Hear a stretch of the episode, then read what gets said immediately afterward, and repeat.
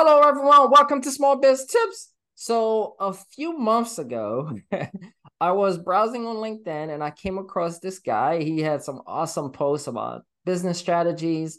I reached out and I was like, I like this guy. I got to bring him on the podcast. Carl, what's going on, man? It's doing great. Thank you so much for having me on your show today. Thank you for coming in, brother. I appreciate you. So before we go any further, right? I know you got so many gems you can share with our audience. Who is Carl? And so once again, Carl J. Cox, I do that, by the way, say the J, because there is a Carl Cox who's a famous DJ. And so if I don't differentiate that, he takes away all of my social cred. So, So anyways, what I do, I'm CEO of 40 Strategy, also host of the Measure Success podcast and author of Lost at CEO. And what we do is our passion is we want to positively impact 1 million people in 10,000 organizations over this decade. And then we also give the first 10% to charity. And so our goal is to give at least $1 million to charity over the next decade. We're on track of doing that. So that's what gets me up and gets me out of bed each day. But how we do that is we help people understand where they want to go. And our way of doing that is we design world-class strategic plans and we help them keep them accountable to get done. And through that process, our clients have extraordinary success. Ooh, okay. You said so many amazing things here. I got to go back, right? First, how'd you even get into this business? Let's start there. Oh, wow. Okay. So I'll give the short version. The core behind it, I was really fortunate in my career. So I actually did not intend, so to speak, to be doing what I'm doing today. Really? Okay. So this was not I'm going to run a strategic planning consulting business. This was my core. I started out as a bean counter, CPA, first decade of my life. By the age of 30, I was a CFO, with a bunch of different companies, but I've been throughout my career, I've been with 7 different companies that have gone from 2X to 7X in size. Nice. So I've had these incredible experiences. And what got me ultimately into this was I was moving through with the company, multiple different companies grew. And then I actually opened up the US office for an Australian software company, strategic planning software company called Cascade Strategy. And through that process, we grew up from 50 clients to 350 clients in 3 years. And the cool part was we found out some people were buying our software like they buy a Peloton bike. And what I mean by that is, and some of you might know in the audience, that becomes a very expensive towel rack, right? People thought they bought the bike to get skinny, to get in shape. And what they found out was they didn't have a plan, they didn't have passion, and they didn't have accountability to get it done. So what we did is I started giving free consulting because we started realizing some people were buying our software. They were hoping get this experience, right? They're hoping that the strategy was going to solve their problem. Start giving free consulting, then started charging for consulting and start traveling around the US and around the Caribbean. And it was just a great time, a great experience, had these amazing reviews. Ultimately, I was with this client in Phoenix, Arizona, and he pulled me aside 2 hours in the meeting, said, Carl, I would have paid you 10 grand just for that last 2 hours of work. Wow. Now, clarify, I still haven't charged 10 grand for 2 hours, just a note, anybody's listening. But the reason why is because we provided him so much value. Yeah. So a year later, the CEO out of Australia, after seeing all these good performances, said, Carl, why don't you run and set up my global consulting business? It was such a compelling opportunity. The problem was, I have 4 kids and three of them are collegiate athletes. And I didn't want to miss that whole experience. So I politely declined, opened up 40 Strategy, and we started January 2020 when we've been doing what we do. We've been doubling every year and continuing to add value out in the marketplace. Congrats. I love it. You mentioned something earlier about making an impact to over 1 million people. Tell us more about that, right? Because not everybody say, hey, I want to impact over 1 million people. So how did you come up with that?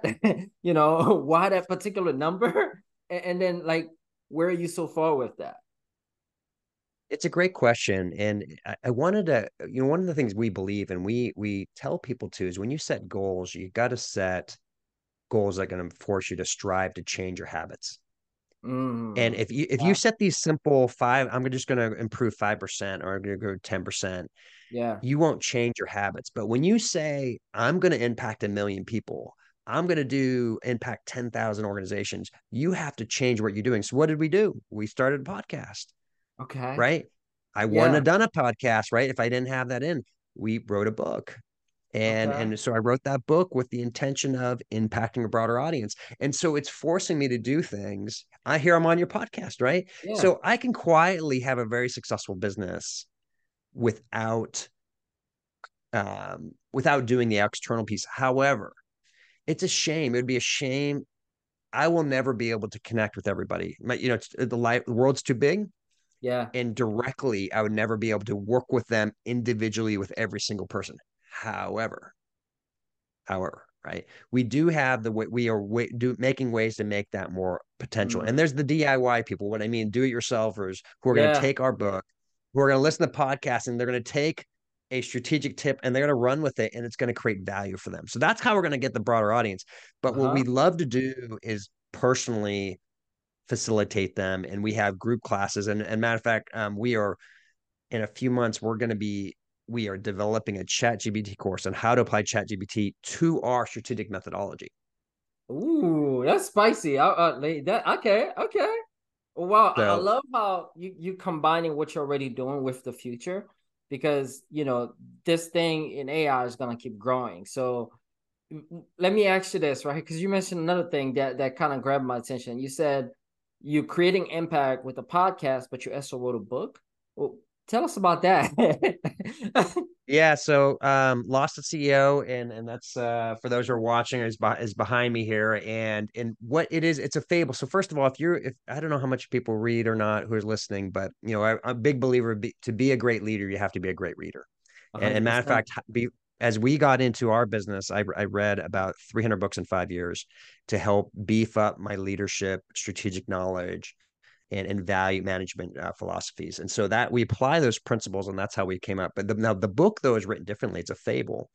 It's a story of an entrepreneur going through his challenges and how he gets stuck, and he runs into this consultant at a coffee shop. And he's like, I'm getting ready to do my strategic planning the same way I've done it every year. And the consultant says, should you be doing that? And so it's this process of him learning through this consultant who's haphazardly kind of connecting with him through airports and moving around. And that pseudo person is me, if you may, right? Yeah, I use a different name. I use my grandfather's name. And the entrepreneur is technically not me, but it's also me, because I've been in a lot of these different companies, but it's also like the people I've worked with, the clients. I had one of the greatest compliments I received recently is I have a new client down in Long Beach, California. I gave him a copy of the book, and they started reading it. And it, I'm not kidding. Next time I met them, I said, Carl, you've only met me briefly, but how did you write this book about me? Oh, wow. Because I'm guessing you cover every challenges that, because I mean, you think about it, a lot of us entrepreneurs go through the same challenges, and sometimes we don't even realize it because we think we're alone in this. So can you give us, like, I know you can't share the whole book because definitely want people to go grab it. Can you share a little bit, like, what a snippet of, like, challenge that you've seen that are common between entrepreneurs, and then, you know, just a little snippet of the book so people just kind of have an idea? Yeah. So first of all, let's just be honest. It's hard being by ourselves, you know, whether you're a solopreneur or whether you run a larger business, you're on your own. You know, and what I mean by that is, even if you have partners, even if you have employees, even if you have your spouse working with you or your significant other, it's up to you. And there's things that, as much as you want to say, you can't say it. And so part of this Lost at CEO, it's kind of this play on words, right? Of like lost at sea, lost at CEO, right? Is what happens. What is we get so caught in our business. Yes. Right. What happens is, if we get too caught in our business over time, we start getting stuck. And then when the storm hits, we have this risk of losing resources, getting shipwrecked. And it's these three stages. Matter of fact, Bezos calls it, Jeff Bezos calls it day one, day two, day three. Day one is growth. Day two is stasis. Day three is death. Ooh. Okay. So going towards that, we all experience this. All of us do. I've experienced this stuff. And what we have to recognize is, we have to get up and start working on the business. So that's a key part right there. Yeah. So we hear that a lot, right? You know, stop working in the business and own the business. What's an example of working on the business? So a great example of working on the business is, as an example, if you're working in the business, you are serving your client directly, but you might also be doing all of your email. You might also be doing all of your accounting. You might also be doing all of your, you know, add the thing. And when you start working on your business, you start recognizing, wow, I'm working 17 hours a day. And when I do my, if I looked at all of my hours and my rates, I'm getting paid what I'm getting paid at a fast food restaurant. If you actually track, for a lot of entrepreneurs, if you really did how many hours you worked. And so what's a critical value, so this is a key tip right here. Let's say, for argument's sake, you wanted to make, let's just say 200,000. We'll do an easy, easy number. Well, what that means is you have to make on average every for all 2,000 hours, you have to make $100 per hour. Okay. $100 per hour. You have to average that or better. So what that means is anything that's under $100 per hour, you have to learn to delegate or automate. And you have to move your time above that 100-hour clip. So that's working on your business. That's like when you start looking at your business going, hey, do I really need to write that email, the same exact response that I have in my marketing campaign to every single person? Or can I pay somebody $7 an hour or $25 an hour to do it? Right. Instead. And so I could focus my time where people are paying me to add value is whatever service I'm delivering. Either the operation or maybe sales. Gotcha. Just that strategic planning on how you allocate your time, it is valuable. Wow. Okay. Wow. This is valuable. I like that. I like that. So let's go a little bit deeper, right? So you have this book, but you mentioned as well, you read what, over 300 books in like a couple of years? Yeah, that was a 5-year period, and I try to consume a lot of books on a consistent basis, and it's it brings like energy and knowledge. A year, man. That's awesome. Yeah. It was it's not easy. And I have a good, actually, matter of fact, one of my good friends, Trey Taylor, who wrote The Ford, he does 100 books a year.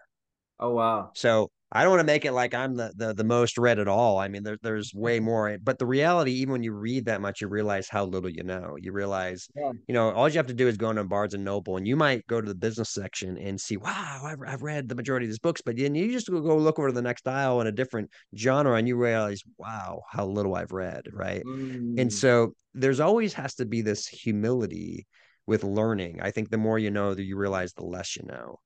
And so, yeah, go ahead. No, I agree. Well, the more you know, the realize the less you know, because you want to know more. So I think that's something a lot of us don't think about, which takes me to my next questions to you, right? You've worked with all those different companies. What were some of the lessons you've learned? And when did you realize, oh my God, there's still so much more I don't know? Well, this is the tough part. And this is one of the things why people don't do strategic planning, is because 90% of organizations fail to get 2/3 of their strategic objectives done. Okay. So 90%? Meaning 90% fail to, keep it simple, 90% of strategic plans fail. Why? Well, and so that's a lot with this book, but just one, I'll give you one good one right here. Okay? Yeah. And it has to do with focus. Okay. All right. Many of us have done this, whether we've done it on the back of the napkin, or we've gone to a whiteboard, or we printed out on our computer, a bunch of ideas and concepts of how we're going to conquer the world and whatever we're doing. And we get excited, we go and speak, oh, we're going to do this. The problem is that we don't have the time to do everything. What we have to do is focus on the items that are going to have the greatest impact and the greatest likelihood of success. Okay. And we have to stop doing the things that aren't doing that. So I don't run into, my experience, and this isn't true for all of us, but for the most of us, we work really hard. We're a high achieving people. All right. That's not the problem. The problem is we're not focused on the things that are going to have the greatest impact. And so when it comes to strategic planning, you'll have that big whiteboard and we'll narrow it down. We'll narrow it down to the essential few. Yeah. So you can be successful on those big goals. And then when we get done, then we'll move on to the next ones. And so that's what we do. It's a big part is we call it the trim phase. We have these 7 principles that we do. And we actually trim down the plan to the essential few. And some people are like, oh, I don't want to stop doing that. It's like, trust me. There's a book called the 4 Disciplines of Execution. It's right behind me here. This is dating myself quite a bit, but there used to be something called the Covey. Well, it actually still exists. Sorry, this Covey leadership book, and Stephen Covey, the 7 Habits of Highly Effective People, right? Okay, and there used to be the Franklin Covey. Well, they started consulting for businesses. They did 1,500 strategic implementations, and they found out they should only do 3 strategic initiatives at one time. Okay, just 3. Okay, now this is crazy. They did 5,000 implementations. They revised the book. And they said, you should only do one thing at a time. Wow. So when you said one thing at a time, right? So that's something else because people, we all have that ADHD where our attention is everywhere. So how do you determine, okay, this is going to be the one thing that I'm going to do. How long do I need to do it for? How well do I need to do it before I move to something else? Right. Yeah, that's a great question. And what it has to do is the habit of whatever you were changing, it's become a new habit. Okay. Right. So the problem is we will build something, but it won't get implemented. Yeah. Right. It won't get carried through. It won't become a habit. And so therefore all of that work that we did to create something great never becomes great. Rarely do people look back at something they did and went, oh, I got this return on investment on that. Yeah. Okay. And so this is why it's important to have the patience to go, I'm going to work on this one big thing now. Yeah. And I'm going to deliver this one big thing now, and I'm going to crush it, and I'm going to execute and get a return on it. And then I'll work on the next thing, as opposed to I'm going to work on 3 things simultaneously and get them all done with mediocrity. Wow. And once again, I'm talking about the strategic items. I'm not talking about your core business here. Yeah. Right. I'm talking about when you're trying to change the way how you do things. Far more valuable to get down one thing. And just to clarify, they did validate when you do more than 3, it doesn't just hurt the 3. It hurt one of them. It hurts all 3 of them. You start to fail at all 3 and all the additional ones that you do. Gotcha. Okay. So this is once again, the importance of, yeah, you might decide, and I might not be able to talk you down to 2 or 3. Okay. I get that, but try to, whenever you can, do 1 or 2, or even down to 1. And I was with a major firm. Okay. Here, I'm going to test you here a little bit. Okay. I was with a big firm, and I've kind of led into it. But I was meeting with them, and they were using our software. I was mentioning that Cascade Strategy planning software, and we had they were tracking the top 13 to 15 strategic projects that we had. But there was a guy in the corner who was all frustrated, and he said, "Hey, Carl, I'm frustrated because my projects aren't in there." I said, "Well, how many projects do you have?" He says, "I have 600 projects I'm responsible for." Jesus. Okay. Yeah, exactly. So I've never met anybody who has had, to this day, 600 projects. So I asked them, I was just out of curiosity. I said, how many project managers do you have managing the 600 projects? So let me ask you, how many do you think they had? 1. Okay, I get that answer. Sometimes I get 10. I get something at 20. Sometimes because I'm thinking, they should at least have 6 or, because, at least 60, because 10 project per person, that should probably work. So this is how many they have. 600. Huh. Okay. So I can't name the company. By one person?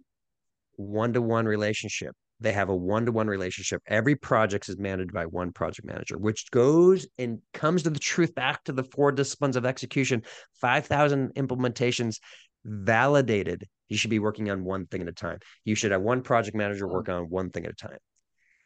And so what and I can't name the company on the air. It's a Fortune 50 company, but nobody's going to beat them in what they do because they were so focused on getting things done. And what people miss is they did way more than 600 projects a year, because as soon as that project gets done, they move that project manager onto the next project. Gotcha. Right. Okay. But if you had what you described earlier, 60 people working on 10, they'd be lucky to get 3 projects done that year. Yeah, I see. Okay. Okay. Okay. Yeah, as opposed to getting that one person maybe worked on a project every quarter, they actually got 4 done and got them done well, and they got implemented. Yeah. Right. Yeah. So it's the most focus, implementation, able to take action, follow through. I see. So it's kind of like, even you have people, and that's even in the grand scheme of thing, right? You may have people that has, like, I was talking to an entrepreneur the other day. He has like 7 businesses that he's trying to get off the ground. And I asked him, it's kind of similar. I'm like, which one are you making the most money on? This one. I'm like, well, focus on this one first.